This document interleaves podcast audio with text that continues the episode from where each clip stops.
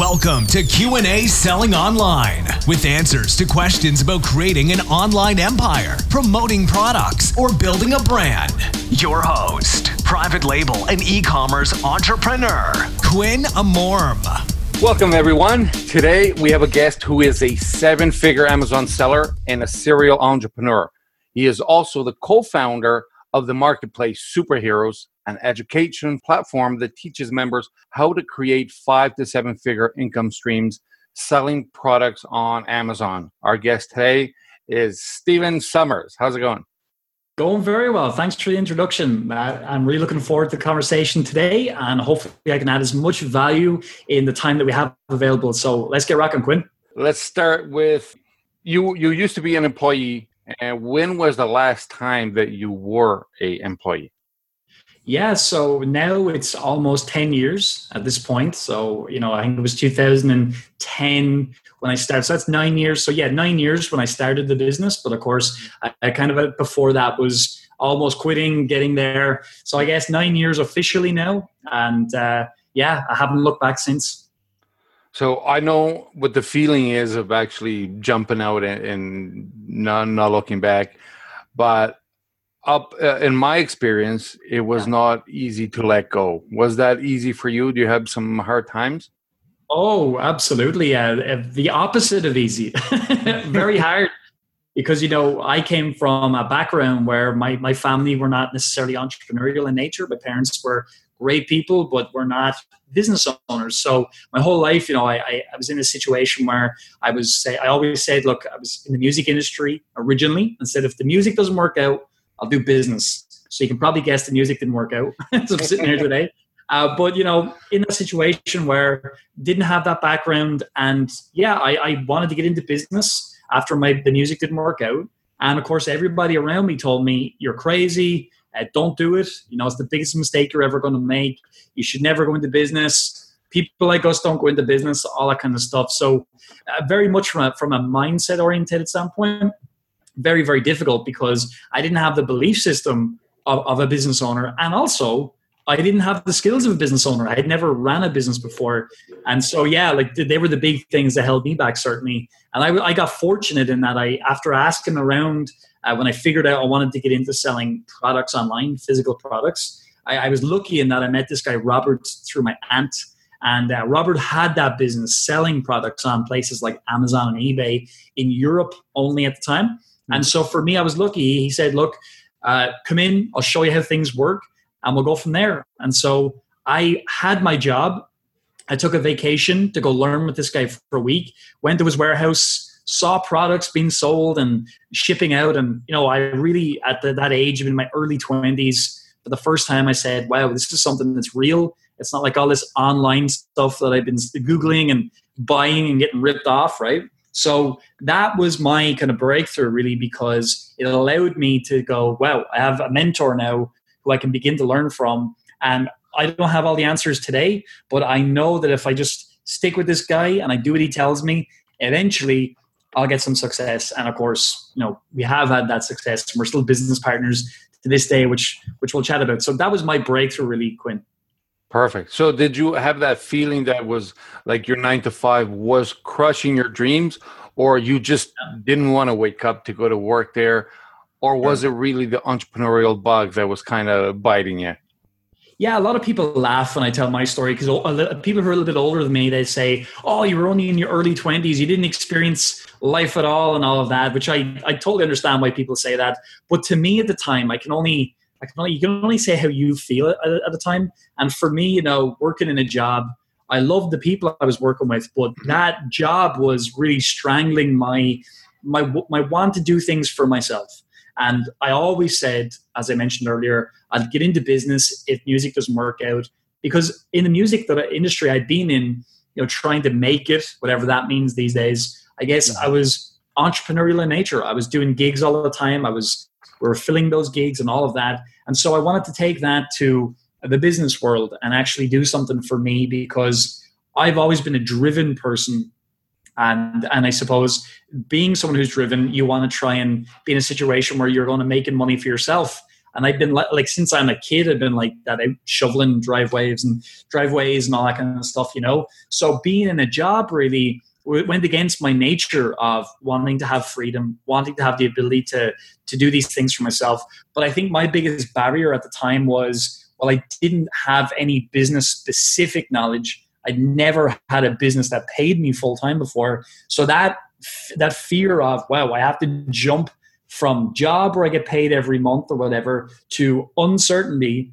That's obviously a big a big fear. So while the job was crushing my happiness, ultimately I had to make a big leap across to the other side of uncertainty and all of that. Mm-hmm. Uh, which again, you know, now looking back with all the knowledge of business that I have after building multiple companies at this point, I know now that it all comes down to who you're learning from, uh, that they've had success, and when you just really lean into a person who's your mentor, you're gonna get you're gonna get some form of success that way. The the worst idea possible w- was what I used to do, which was trying to piece things together from different videos online or different articles or different bits and bobs. Uh, you know, and that's partly the reason why we've we've created our educational company now to help people like where I was. You know, like a, a lot of times you probably get this too, Quinn. You know, people look at you teaching stuff like how to sell things on Amazon, and they say, "Well, if you're so successful, why do you teach it? Why don't you just sell all those products yourself?" You know, and I mean, for for me, I always think back to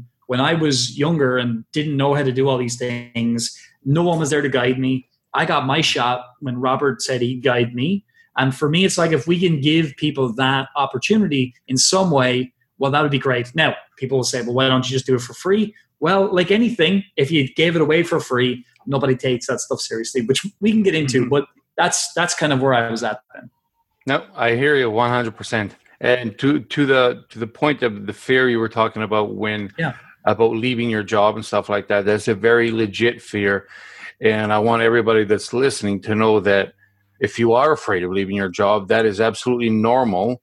And oh, yeah. it's maybe something you should not disregard because there's a lot of people out there that say, quit your job tomorrow, start yeah. selling on Amazon. And uh, you can't quit tomorrow, right? You need, you still need to be able to feed that business.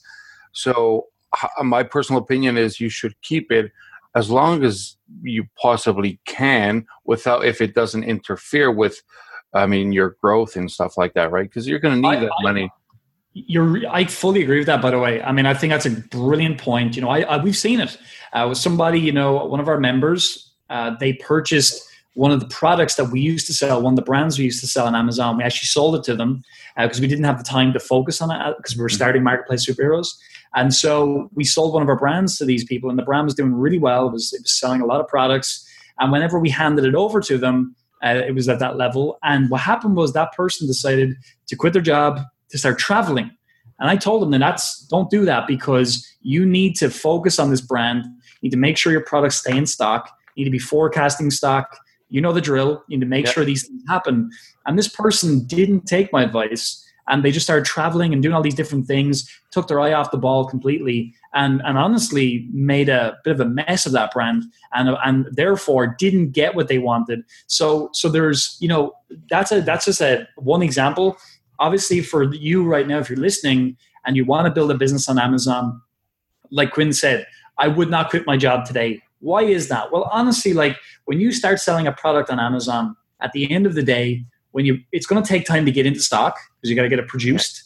Uh, if you see freight, which a lot of our products we do, they're a bit bigger and things like that, and you know it's more profitable to see freight long term.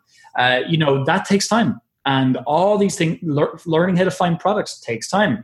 Uh, getting samples takes time, and that's all cool.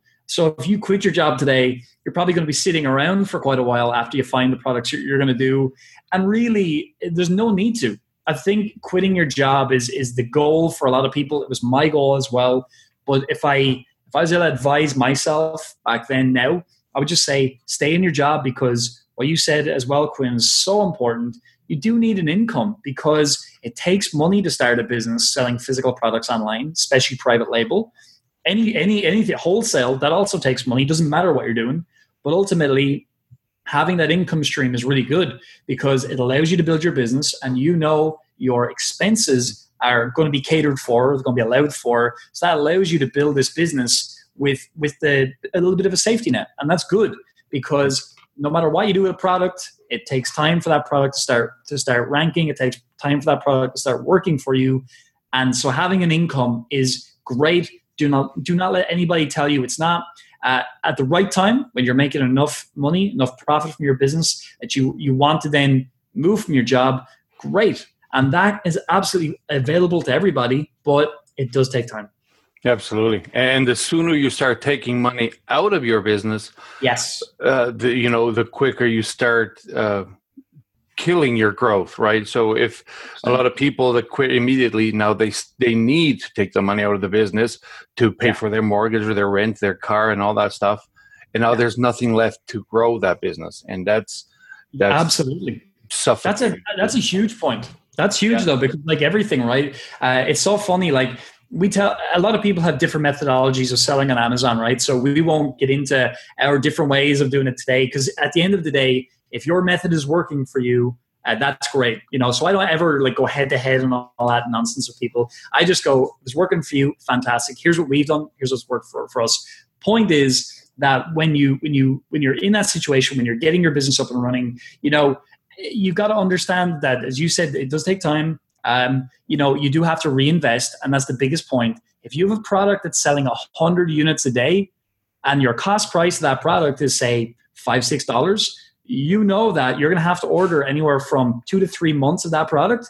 Yeah. It's great to have a successful product, but having a successful product also poses challenges which again is why you know if it's quinn if it's us whoever you do need people who are who are mentoring you who've seen these things before because if all of a sudden your product goes crazy that's that is actually also a problem because you you use up your capital there and and so we've learned a lot of strategies around you know using other people's money and things like that but yeah. the point is uh, we often tell our, our, our new our new sellers it's fine to have a product that only sells five to ten units a day because it's manageable growth it allows you to learn what you're doing. And sure, down the line, if you get something selling crazy units a day, 100, 200 units, it's better that happens down the line, I think. Absolutely. And I'm so glad you brought that up because there's also another myth out there that is when you get to seven figures, all your cash flow problems are going to end. Sure. And in reality, when stuff like that happens, now you become a seven figure seller or eight figure seller, and you have products that are selling 100 a day and you need to order 60 70000 dollars uh, sea cans at a time yeah. you're only going to see that money back uh, a couple of months later because 23 days crossing the ocean you got to pay you know you still do uh, 70 30 or 30 70 the payment. Yep. basically you're spending the money a lot before you're going to get it back. And it doesn't matter how much money you make the, the cash flow issues are always there right? So that's why it's very good like you said to use other people's money too yeah and again that's that's in itself is a is a, again if i was going to give any big tip today for for those of you guys listening you know one of the things we're doing as a company now with marketplace superheroes we are looking at, at in, in time to offer capital to our members. We offer we, we have a freight company that we run ourselves um, we, I can talk about that. I'll, t- I'll tell you how it works and all that. Yeah. It's been built specifically for, for sellers to because of uh, all the, the, the hassles we've had with, with freight forwarders over the year. But the point is, with the capital end of things, if you can utilize other people's money only to pay for things that are working and are validated, that's the best way to use other people's money. I see so many people trying to use other people's money on unproven products that are just new, and it's just crazy. Whereas if you and you might say, well, I'm selling uh, 20 units a day of this thing. Why would I use somebody else's money? Well, it's a really, really good idea because you're selling 20 a day. Use someone's money to to to take care of that, and then use the additional capital you've freed up now to start growing your business. And that was something we didn't do honestly, Quinn, so we were uh, years ago, that is. So we were always in this cycle when we were learning this cash flow issue that one thing was doing well and then it was flying, flying, flying. Then we were trying to get new items in. Then this one ran out of stock and we used the money to buy new things. And it was a constant balancing act. Whereas when you start using other people's capital to to basically manage validated products, now you're in a, a good situation and that's a situation where a bank or a lender they're going to give you money for something that's working whereas they're not going to give you money for something that's unproven, right? Exactly. And a lot of people that are afraid of the interest rate that you also you have to do is measure and see the impact it's going to have on you. If sure. if if they, somebody's charging you five ten percent interest rate, your product is giving you a twenty five percent profit, and it's better to do that than to let run out of stock because it's also mm-hmm. going to kill your momentum if you do run out of stock. So those yeah, kind I of think, things. I think you have to have a longer term uh, vision as well. You know, like usually I'm talking to people who are just starting on Amazon, so we don't get into these types of conversations, but they're mm. really good. You know, I mean, a good, a really, really good conversation to have around this is, well, what's the bigger vision for your your Amazon company? You know, that was always something I struggled with. If I'm being honest, I, I didn't really know what the bigger vision is. But the great thing is, like, you can do a couple of things. You can obviously sell brands you can sell your Amazon company uh, if you want to. It can be difficult to sell uh, sometimes, depending on the, the brand of the business. But the one big thing you can always do in time, you can liquidate your company in the future when it's doing very well. And all that cash and things like that you've built up, you can then get that out. Uh, typically, in different countries, there's different rules, but you've got different uh, uh, reliefs you can get from the government and stuff like that to, to take that money out. So, for those of you listening, going, well, why build it anyway? If it's really scaling, like, why really build it up? they're just some of the things that you can do. And uh, we, our attorney actually in the US, a guy called Robert Wright, a really, really good Amazon attorney. You know, he helps companies do it all the time, but uh, sell their businesses and stuff like that. And he, he's seen some some great results in that regard. And why was that? Because the people built it the right way, and they had that longer term vision, which was I'm going to sell it eventually. But some people may never want to sell. They might want to just keep on get that money tree, let the money tree keep on producing fruit. And at some point, if they just don't want to do the business anymore or whatever, then they can liquidate and get out that money there. So I didn't know that a long time ago. That's just something. It may not sound like much advice right now, but honestly, that that's how you get money back out again. It's a it's a big thing, you know. Exactly. Exactly. So what if if I was starting today? Let me know what are kind of some of the steps I would have to do am I starting an LLC before my first sale? Am I trademarking before I do anything? Yeah. Yeah. So there's different schools of thought in these things. You know, for us, honestly, we say LLC is very important. Uh, some people, they try go sole proprietor and change over. You know yourself with Amazon, they're a great company and all that, but sometimes they can be funny when you're trying to change over from a sole proprietor to an LLC. Mm-hmm. Things can happen, right? So we start with the end in mind because if you're starting as a sole proprietor and you're just like trying to dip your toe in, you're kind of starting saying, well, I'm not going to succeed long term anyway, so I'll just try this. So we start there. It doesn't cost very much money, certainly in the US, to start an LLC. We obviously have a lot of European sellers as well who start UK limited companies or whatever. Yeah. Uh, so a limited structure is not, not, not a big cost, but it's a great thing to do because it protects you, protects your assets and all of that. Also, it puts a message down saying, I'm going to do something with this. So that's number one. Uh, we do do it before. So we, we kind of have this thing whereby a lot of people say, start your Amazon account today. We don't do that because we're saying, well, if you don't know what you're going to sell, what's the point? So if we're talking about a private label business, we start with research. Uh, our big thing in Marketplace Superheroes is just research. We spend so much time there because at the end of the day, that's what it's all about. If you put a product into the market that is got too much competition, is not something that is uh, you can improve upon, you can improve your offer and all of that. It's going to be very hard to, to be found organically, and obviously even with PPC, it's going to drive up your PPC costs massively because it's very competitive. So that's mm-hmm. that's a very important thing. Uh, so we obviously spend a ton of time researching. So when we're getting close to finding the product, we've got a sample in and all of that that's typically when people get their company because it only takes a few days and at that point then they're getting close to being able to place the order. So it's sort of a it's a timeline issue. It depends but that's how we go about it. Then when we're when we're pretty much ready to order our product then we begin the process of getting your amazon account organized and all of that because yeah. uh, so many people like they have an amazon account sitting there for a year and what's the point? You're not doing anything with it you know Yes, I know. I know a lot of people like that. The the first steps are yeah. are just completely insane. Buying software. I know a lot of people that yeah. bought software and now they tell me, "Oh, I have this software, this one, and this one, and this one." And I started even uh, email marketing software, and yeah. don't have a list, uh, don't have a product. So I'm like, "What are you tracking with that software? Since you haven't sold in it, you haven't sold anything."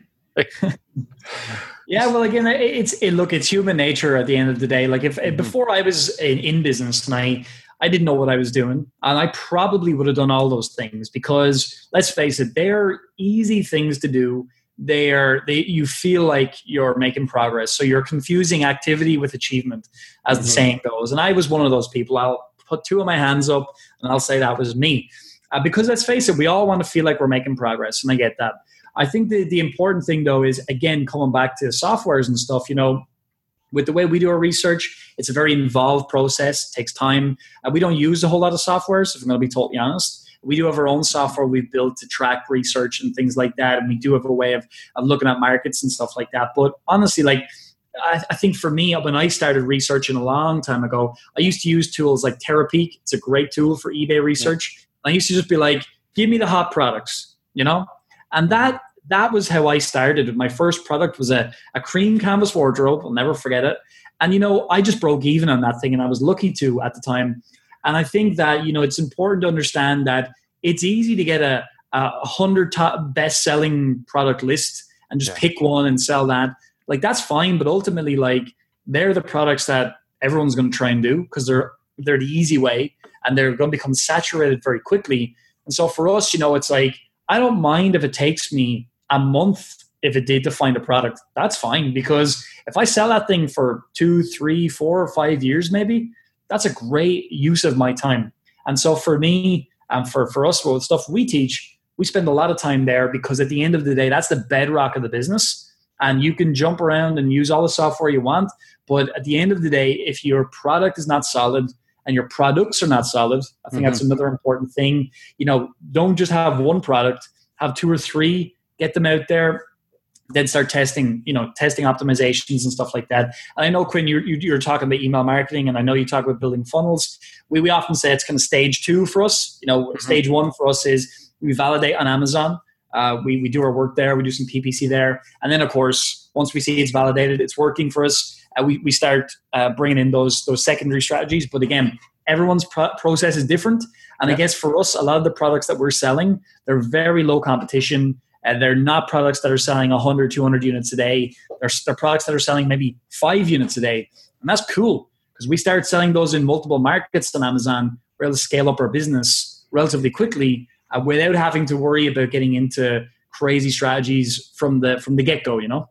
Yeah, yeah. No, and thank you for that because that that goes towards uh, what I believe as well in finding the things that not everybody's looking at right now because there's products that today may not have super super uh, uh, competitive uh, categories or or not be the category may not be full of competitors is what I mean.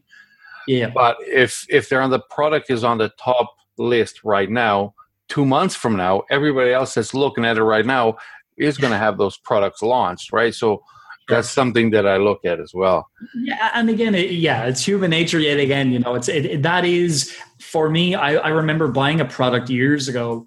Uh, God, it must be ten years, eleven years ago now, called Simple Product Research. You know, and it was teaching me good strategies for looking at eBay at the time and looking at you know what what products have their their auctions have ended and have been successful and all this kind of stuff, you know, and all of the rest but mm-hmm. I didn't. I just wanted. I'll just tell me what to sell, and I'll just do it. Because again, I just wanted to get something up and running uh, back then, and a lot of people are the very same because we just want something. To, we get something on Amazon, get it selling. But but really, like being a coach, mentor, giving people the right advice is. You want to know something? It's better to take your time and get the right stuff out there than it is for you to rush out there because some people they have what we call a one product obsession they put one product onto Amazon, they watch it like a hawk, and because they have the obsession on one product, they probably found other opportunities that were less competitive, probably wouldn't sell quite as much, and they went for the overly competitive, saturated product because mentally they said, well, that one's definitely selling, right? Because it's really competitive. So I'll get involved in that. When really it's like, no, no, no, you should have done the other ones. I was the very same, so I understand that. But I suppose that that is the advice you you really need to, as best you can, uh, take to heart because that's the advice that's going to get you a lot more success. Nice. So let's get into a failure of yours here, maybe with a product, or I know your music career failed, right? You told us. yes, certainly did. yeah, yeah, well, uh, no problem. I can I can talk about a number of different instances with products. You know, uh, my first product, like I mentioned, was that cream canvas wardrobe. Uh, they're still sell today uh, on eBay and Amazon. And you know, it was a mistake. It was a mistake, but not a mistake because you said something. I think in the pre interview, little pre chat we had, which you were talking about Bill Gates, right? And you're saying how he was saying the success is the the worst teacher, and that's that can be very true. And and that product it did fail in that I got my money back but I didn't make I didn't make a cent. And you know, it was too competitive. There were too many people selling it, but I rushed to get it into stock because I wanted something selling. So for me, that failure though, that's the reason why I began to be successful because I understood the next time I bring in a product, I'm not going to just sell something that's that's competitive that's too competitive. I'm going to sell something. I'm going to take a quote unquote risk although it's it's not that much of a risk because mm-hmm. I've done my my numbers as we talked about. I know I'm making a good profit on this product. I also know worst case scenario I can blow it out uh, for not for free. I blow it out at cost and I get my money back. So you know I don't move backwards, but I learn again. So so again, that's the big thing. That was my first failure, and it taught me a lot. It also taught me, you know, don't use the manufacturer images. That's a really bad idea. Go get go get better images, and and a lot of other things too. I suppose another product failure at the time, we used to sell a lot of uh, TV mounts and things like that for mounting your TV onto the wall yeah. or stands and stuff like that. Uh, we don't do them anymore. They're just very competitive now, and people are selling them very cheaply. Uh, but the point is that we we just thought we can sell any of these things now because it doesn't matter. And so our supplier gave us a catalog of products, uh, different things, speaker stands, TV stands, different stuff. And we just started randomly buying lots of different products they had without doing any product research because we just thought, well, if they're producing them, then surely they're they work. And of course, they came into stock, and some of them did okay, but a lot of them didn't work. They they failed, failed miserably, didn't sell. And the reason they didn't sell was we didn't validate the market.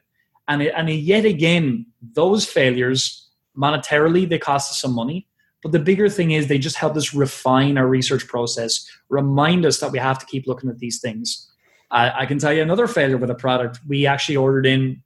It was a um, it was a it's not a stand. It was a for for clothes clothes hanger, big rail, right? And it was a good product, big product. It was probably going to sell for like about 50 dollars, something around that range. And so it was big, right? Therefore bulky, therefore sea freight, all of that. We typically sea freight anyway. Point is, came in the stock. We didn't get a sample. Why? Because the sample was going to cost us about three, four hundred dollars. We said, ah, no, that's too much. Do an order. So of course we did an order for I can't remember the exact order amount now, but it was probably in around anywhere from three to five grand, I would say, because the cost price was relatively high. And of course, they came in. We opened them up, and the join, the join that joined the the, the corners of the product, the, the finish was awful. It was just sort of just looked awful and very untidy, very very bad. So there you go, yet again another product failure. Uh, but really, when you look at all those failures, we could have avoided all of them because we just skipped the process. And that's really what helped us refine our process. So I hope there are just some examples of some failures we've had. We've had many more, by the way. I mean, I could share a million with you, but they're, they're just some that came to mind. Nice. So, and because you started and you said you do most of your uh, freight is sea freight, is yeah. that why you created? Uh, because you were getting so much business of your own, you created your freight company. Yeah, no, it's a good question. We only created the freight business about honestly, we've been trying to create it for about three years, but only in the last year did we actually launch it officially. Uh, so the story behind that one really is that we've been doing sea freight for years. Robert, my business partner, even longer than I. He's been doing it for nearly 20 years now. And I suppose we've been working with freight forwarders that entire time. So whenever I started working with Robert, you know, nine years ago, started learning with him, we still use freight forwarders all the time when we were importing. And we did that right up to the time when we started Marketplace Superheroes. When we started Marketplace Superheroes, you know, the last thing on our mind was starting a freight company because what we had done is Robert had two warehouses, had lots of staff. We then used Amazon FBA, uh, their fulfillment services globally uh, to build our company. So we outsourced pretty much everything. So we are like, the last thing we want to do is go back to warehousing again. So here we were. We started Marketplace Superheroes in 2014, 2015 officially. And so we taught the, the process for a number of years. And of course, we were referring people to freight forwarders all the time. But what was happening? Well, people were getting charged a lot of money for freight. Sometimes the partners that we had let us down. And so three years hmm. ago, we said, look, we've got to try do something about this. At the time, we didn't have a whole lot of capital to, to build a freight company, cost a lot of money. And so we were using freight forwarders and we were trying to build like a little unit within their company. And honestly, we just kept being let down because we wanted to do a very different model, which which I'll I'll explain how it works. And not no pitch or anything, just so everybody understands. Mm-hmm. Uh, so so what we did was we said, let's work with these people, these freight forwarders. Didn't work. Uh, lots of problems there for our members, which was not good, um, and we had to sort of you know solve those issues all the time. We were, it was just a massive headache. So we said, look, let's get some capital together, let's keep going, and let's eventually start something. So last year, uh, with the help of two of our partners in the US, they're they're actually members of our course, become successful sellers. Uh, Keith and Melissa Armstrong in Texas, they agreed to help us start a warehouse in Houston, Texas. We also had another one of our members, Don McNair. He's over in the UK. He started our our UK warehouse and so for the last year now, we've had Superhero Freight. And what we do is we put on our own containers uh, with all our members' products in those containers. Mm-hmm. And so we don't deal with freight forwarders in that way. We are the, the shipper. We're a consolidated network. We're not a freight forwarder, we always tell people. And the idea is look, you won't have to pay these less than container load charges on the sea. You just put your stuff into our, into our uh, freight, into our container. People pre buy their shipping with us so they buy, say, five cubic meters ahead of time. They pay a, a set amount of money for that. And so when the product comes in, they pay their taxes, they pay their duties, and a small fee, handling fee. They don't pay all these million and one charges that freight forwarders charge. So we've really solved that problem uh, for our members. They pay a membership for the year as well, so it helps keep things running. And the idea really, Quinn, was very simple. It was, look, if you're shipping on the sea, that's where you want to be long term especially if you're shipping bigger items. You can't ship them by air, you won't make any money. And so it's like, let's solve the problem rather than just keep on referring people. So, you know, we've got about, I think, about 520 of our members uh, are in that now. And, you know, they're shipping and we have a freight app online and all these cool things. And I guess, you know, for us, if that's something, for us as well as a company, it's nice that our members' success directly impacts our long term success. Mm-hmm. If our members aren't successful, they're not going to keep shipping uh, and the thing doesn't work. So it's good that we're in it together with our members. So when you say uh, your members are in it, I guess when they the members are the ones that sign up and take your your training. Yeah. Uh, so can anybody, let's say, if I was interested in, and I would say, hey, uh, I have three pallets coming two months from now. Can I fit them in your sea cans? Yeah, so basically, how we do that is uh, we we usually up until now, honestly, we only had it available to members who are in our paid programs, but we're actually opening it up now to people outside the civilians in the outside yeah. world. Uh, you know, because again, it's it's a company of its own now, really. And so, how that would work is kind of simple. Basically, we charge four ninety seven, four hundred ninety seven dollars to join for the year for twelve months. Then people they would pre buy. So let's say you two pallets roughly that's four cubic meters. Roughly, it's two cubic meters for a pallet ish. Yeah. So about four cubic meters. So you'd buy like five cube with us. I can't remember the exact fee now. I think it's about nine hundred dollars or something like that. Uh, and then basically, um, you would then connect us with your supplier. So when you when you place your order to produce those goods, you you connect us with your supplier, and then basically we deal with your supplier. We help get your goods to our uh, our, our our warehouses in China. We consolidate the freight we bring it over. So that's at a basic level how it works. We've we we full training and all that inside our app and everything else. Awesome. So you know, there's something I really liked about about you guys and you and your and your partner. Uh, on your website, uh, when you look at uh, Robert's profile, it says there that Robert has generated between 10 20 million in in sales. Yeah. And with a profit of approximately 20 to 30 percent. Yep. And when I see numbers like this, uh, immediately it strikes me of okay, these are real sellers that actually know their numbers. Yes. Because I often and that's something that really bothers me is uh, hearing somebody speak about their uh, their profits and their margins and yeah, yeah, somebody yeah. saying for example i hear stuff like i get 250% margins well that, that, that doesn't exist no you can't do that that doesn't exist there's nothing above 100% plus in the real world i doubt that there's anything above 80% of when it comes to margins I, I, and I think as well uh, that's a sort of one another conversation, right? Because it's like we have two different ways we look at percentages of profit, right? So the first one we have is we call profit on uh, POI, right? Profit on investment, and we've got POR, profit on return. So our mm-hmm. profit on investment is the percentage increase of our invested amount. So, we, so we would look for a POI of 100%. So we're doubling our money, but our POR is what is that that profit? What is that a percentage of the sales price? So if you're selling something for twenty dollars, we look for about a thirty percent POR after all fees are paid. So we're looking for about a six dollar in your hand. That's what I have as my profit. That's what we're looking for. And our, and we've built software and everything to allow for all those things because you know as well, Quinn. People say things like, "Oh, Amazon just takes all your all your margin, takes all your money." it's like, well, no, it doesn't. Amazon, in my opinion, even my well, my accountants always say to us, they seem to take a lot of a lot of money there from you. But I always say, hold on a second.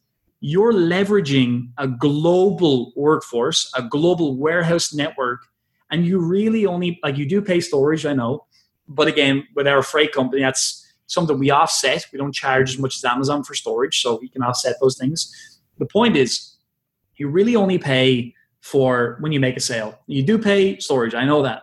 But the yeah. point is like when you bear those things in mind, like you've got a variable cost structure, variable cost structure with a global company uh, that, that opens you up to millions of their customers. Like the fees in Amazon, I think are they're pretty fair. Uh, I think you know uh, for all that you're getting really. And I suppose the other side of that is well, if you wanted to have a global uh, warehouse network if you wanted all that customer support, you wanted all those things in your own company that you owned, just think of how much money that would cost to run for a business on their own. Because we used to do it. We used to have all the warehouse staff. We used, what we still do now with Superhero Freight.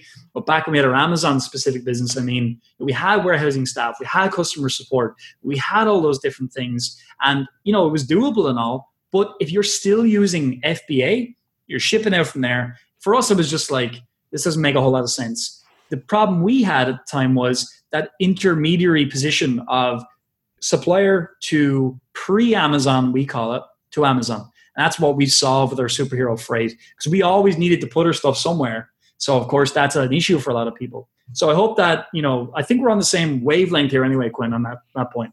Yes, there, there's one thing that comes to mind is when people do say that Amazon takes all my profits. And yeah. in some people's case, it may be true. Sure. When you're selling an, a $10 item that has, uh, you know, the 15% commission is yeah. Is completely normal. It doesn't matter if you're selling a $10 item or a $100 item. But the pick and pack fee, which is a fixed fee, if you're paying $4 plus your 15%, let's say it goes up to five bucks, you're selling a $10 item that's 50% gone right there. So exactly. when you're selling something very, very inexpensive, of course, in percentage, Amazon is taking all your fees. Yeah. Yeah. And again, that that's another, that absolutely. And again, that comes down to yeah, something you were saying, which you know, we're a big fan of. Knowing your numbers is big. But also, a bigger point is whenever a lot of Amazon courses came out a long time ago, you know, the big advice always was small and light items only sell those. Don't sell anything else, right? Because it allowed people to air freight them in quickly and all that, which we all know. But at the end of the day, like it's cool if you can sell a small and light item that's got a high price tag. Fantastic. I yeah. say great. Do it. Absolutely do it. If you can get better than a 30% POR, like we talked about, if you can get up to 50 or 40 or whatever, fantastic. Because if it's small and light and it's inexpensive and you can sell it for a lot of money, hats off. At the same time, we always teach our members, you know, you know your numbers with our software. You can plumb your numbers in there, put in how big the product is, put in how many you're ordering. That's going to tell you your profitability to the penny before you order it, as long as you sell at that price. Therefore, you can order bigger products. You can order bulkier ones. That's fine. Once you know your numbers, uh, you you can be confident. And like for us, you know, we used to sell all manner of things. You know, we used to have big TV stands. Honestly, these were huge. These things were, and and they were they were almost just within Amazon's uh, dimension uh, allowance. You know, but it, and they were very heavy too. But they were every time we sold one, we're making a lovely margin on those. A good cash margin, maybe not as good a percentage margin. For those of you who are listening, you know, you know what I mean, right? I might, yes. I might have got ten dollars, but my percentage mightn't be quite as good. Uh, but that's fine. You know, we sometimes you that happens. Equally, like we sold products for a hundred dollars. You know, the market told us that's what made sense for that product. It's big and bulky. That's cool. And, and honestly, at this point, when you sell those more inverted commas difficult products, you're going to experience minor competition because most people they don't do them because they just want to do the small and light items. So there's a big opportunity there for bigger products globally as well. I, I agree 100%.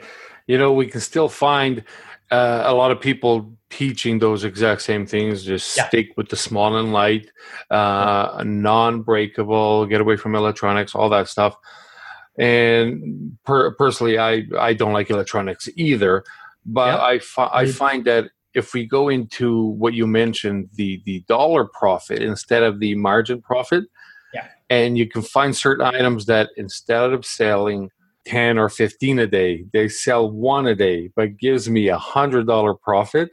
Yeah. It doesn't matter. I can do those all day, right? It's, well, great. yeah, great. you know, I mean, exactly. it's all numbers. Absolutely.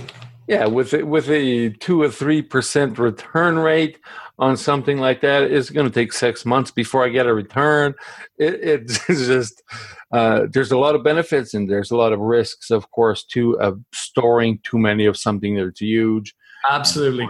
I, I, that, and that's a big thing you have to consider for sure. You know, and, and typically, if you're ordering bigger, bulkier items, you're typically going to have a lower minimum order quantity anyway, because you know, obviously, with the supplier, you know they don't expect you to order quite as much that's not always the case uh, but that can be the case but yeah i mean and i also think as well when you especially no matter what level you're at really in this business i think your the partners the people you outsource to are very important because amazon you're outsourcing a lot of things too we know they're a quality company they're great i see stories all the time I'm telling you, this is a true story. I, I, she is now a member of our community. Uh, she wasn't, I will make it clear, when I first spoke to her, she told me like she ordered something like it was like only two cube or three cube or something like that. It was tiny order, a little bit over a pallet.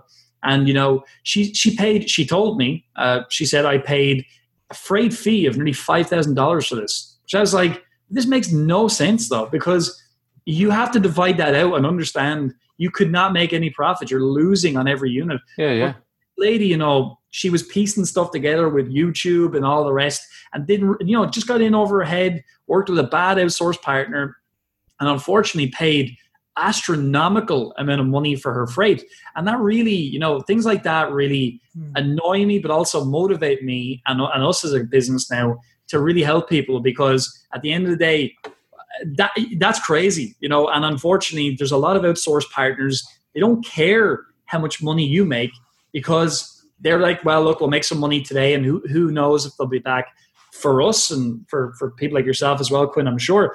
Like mm-hmm. the ongoing relationship with your clients, it's all about you have to be successful because if you're not, well, then we can't be successful long term, right? Absolutely. So I I like how passionate you really are about this and how eh, how you you actually care and i know you want to build the the number one platform for entrepreneurs to come and create their business and learn with people that have actually done it. That's what I appreciate. Yeah. So, how do you do? You have any plans on what's your plan for for growing this to like the number one platform? Well, you know, that's always the the mission, right? And that's the goal. And I suppose for us now as a business, you know, we're we're in this Amazon world and our, our, our intention is to really keep going deep with this. And the way we're doing that actually at the moment internally is we're partnering with a lot of people who are members sometimes, sometimes other experts and things like that who we know, we've worked with, we've vetted, uh, and, and they're bringing new things to our community. You know, like for us, we, we have a lot of our success in research, in doing mm-hmm. simple Amazon PPC, growing our business globally. But equally, like there's people like yourself, uh, Quinn. You know, you talk about things like email marketing, building funnels. So that would, that's what I would call a brand we call it the marketplace model that we teach using Amazon and marketplaces to start your business. Then you got the brand model, which is going deep on your brand, going heavy on your brand, getting it outside of Amazon in order to build your brand up. And so that's the area now we're bringing a lot of people in uh, to, to partner with because there's people out there even better than us in that area. So we're bringing that to help our members. So that's kind of key, key number two.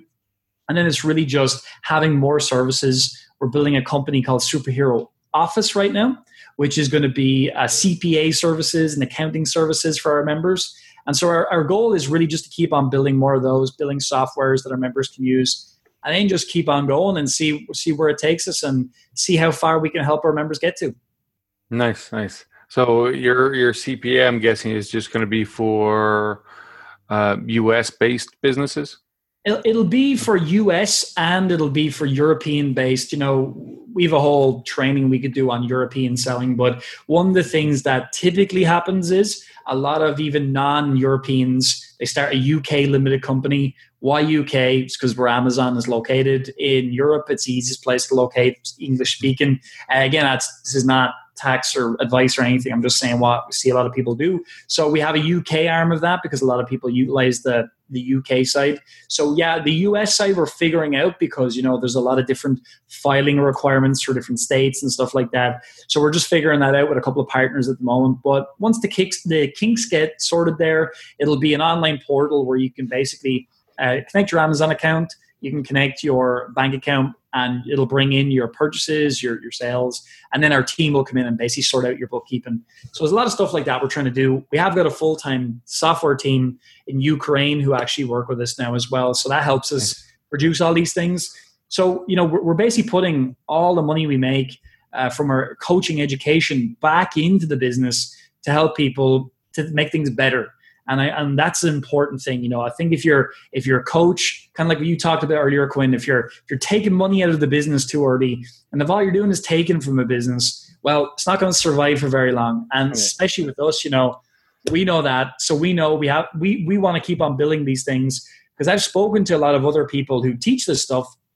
And it's cool. A lot of people don't want to build services. It's complicated. It's hard. It's tricky. Uh, but you know, we like it because that's where we feel like we're really helping people long term you know very good how much what percent of your business do you think is from uh, amazon europe yeah, so really, I would say 60% of our, probably, it depends really on the product. It's kind of hard to say, but overall, I would say it's probably 50 50 now at this point with Europe and US. But I say Europe because I would say that would be UK, Germany, France, Italy, Spain, are the main markets right now. You can sell in all of those from one Amazon uh, account, as you probably know, with the European, uh, the EFN, the European Fulfillment Network.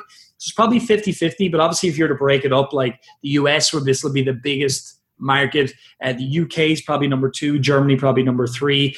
Honestly, like countries like Italy and Spain, they're still growing, they're still developing. And there's new markets like Holland and Poland coming in, stuff like that. These markets will take time to grow. But the great thing about them is they're non competitive. Like they're really not as competitive as, uh, as at all because most people, they only really want to sell on Amazon.com. A lot of people are afraid of Europe actually uh, for for you know VAT and Brexit and all these things, which aren't really that big an issue. But you know when you're when you've not been in business, they seem terrifying. But really, that's another reason why we build all these services to make it easier for people to transition. So yeah, about 50-50. US is still a big market, a huge market. Uh, I think people who say Amazon saturated are crazy. I mean, I think certain products are very competitive, but to say Amazon is saturated makes no sense when you consider you know 12 13% of of retail sales are only made online. Now amazon makes a big percentage of those but still like there's a lot of people going to move online uh, going to and then going to move on to amazon to buy things. So you know in my opinion globally the opportunity is is definitely getting bigger and bigger. Uh, of course if you were to only sell in one market that's fine but you're you know to me it's like well if i can sell globally why wouldn't i? And maybe that's the european and me looking Mm-hmm. from a little country like Ireland out to the world. That's probably where we get that from. But I mean, it makes complete sense. Again, having good partners is important, but it's not something that's impossible. It's very, very possible. Yeah, I believe so too. And it's, uh, I guess, I don't know, maybe it is uh, the, the, the European and you, just like the European and me, because where I was in Portugal, there's Yeah. uh, not even any online marketplace yet. So Right. there's no, Same no Amazon, no eBay, right? Yeah. Yeah, but again, and, and again, the, the other side of that is when you think about it, you know, you think of a country like, say, Spain, very close to Portugal, uh, slightly different language, of course, but you know, uh, relatively speaking, a close country. Uh, as you know, like I'm sure a lot of a lot of Portuguese people would buy from, say, Amazon Spain. They might buy from Amazon.co.uk. They might buy from Amazon.com. But the point entirely is like, you know, if you're if you're in Germany, Austrian customers are buying from Germany. And so, like, that's the thing. There's all these neighboring countries buying as well, which just gives you this big market. And also, it's important from a, a corporate structure that you understand that because if you go into Europe with a non European business, so an LLC or something like that, a US LLC, well, you're going to be in a situation where every time you make a sale in a different country, you have to register for VAT, which is why we we get we give people help with that kind of stuff with our, our accounting partners as well, because you got to know what you're doing going in. It's again, it's not to scare anybody. It's just like look, set up set things up the right way from day from day one, and you're not going to have these issues down the line. Whereas you skip these things, they're going to become a pain down the line. So it's and it's not a big cost. These things are very low cost. And so you have about 3,800 members on the Marketplace Superheroes. Yeah. If uh, people listening to us, if they want to join, if they want to learn more about you and your businesses, where do they go to find you? Yeah, just go to marketplacesuperheroes.com. I mean, you're spelling here, heroes, H E R O E S.com. Everyone leaves out the E. Um, I guess I probably used this before I had a website on it. Uh, so marketplacesuperheroes.com. And then typically, look, there's just free education always on the site. You know, I always point people there. You can go to marketplacesuperheroes.com forward slash next dash generation if you want to watch a, a, web class. But look, there's free training there. Check out the YouTube channel. Loads of stuff for free. Uh, we give value first, just like yourself. And if, if, if our model suits you, if you think it sounds good, great. Um, but equally, I just say no matter who you learn from, make sure you learn from someone who knows what they're doing and you can actually contact them in some way. I think just learning, piecing stuff together from videos is a very difficult strategy. You don't have any help or support that you can get. So I don't care who you learn from, just learn from somebody who knows what they're doing. But yeah, marketplacesuperheroes.com, best place to go. Perfect. Thank you so much for your time, Stephen. I, I mean, I, I really appreciate this. Uh, this was super fun, and I love how genuine you are and real passionate you are about this. Thanks, man. I really enjoyed my time, and I just hope people got value. And hopefully, we'll speak again sometime. Yes, sir. We will. Awesome. All right, man. Thanks. Thank you.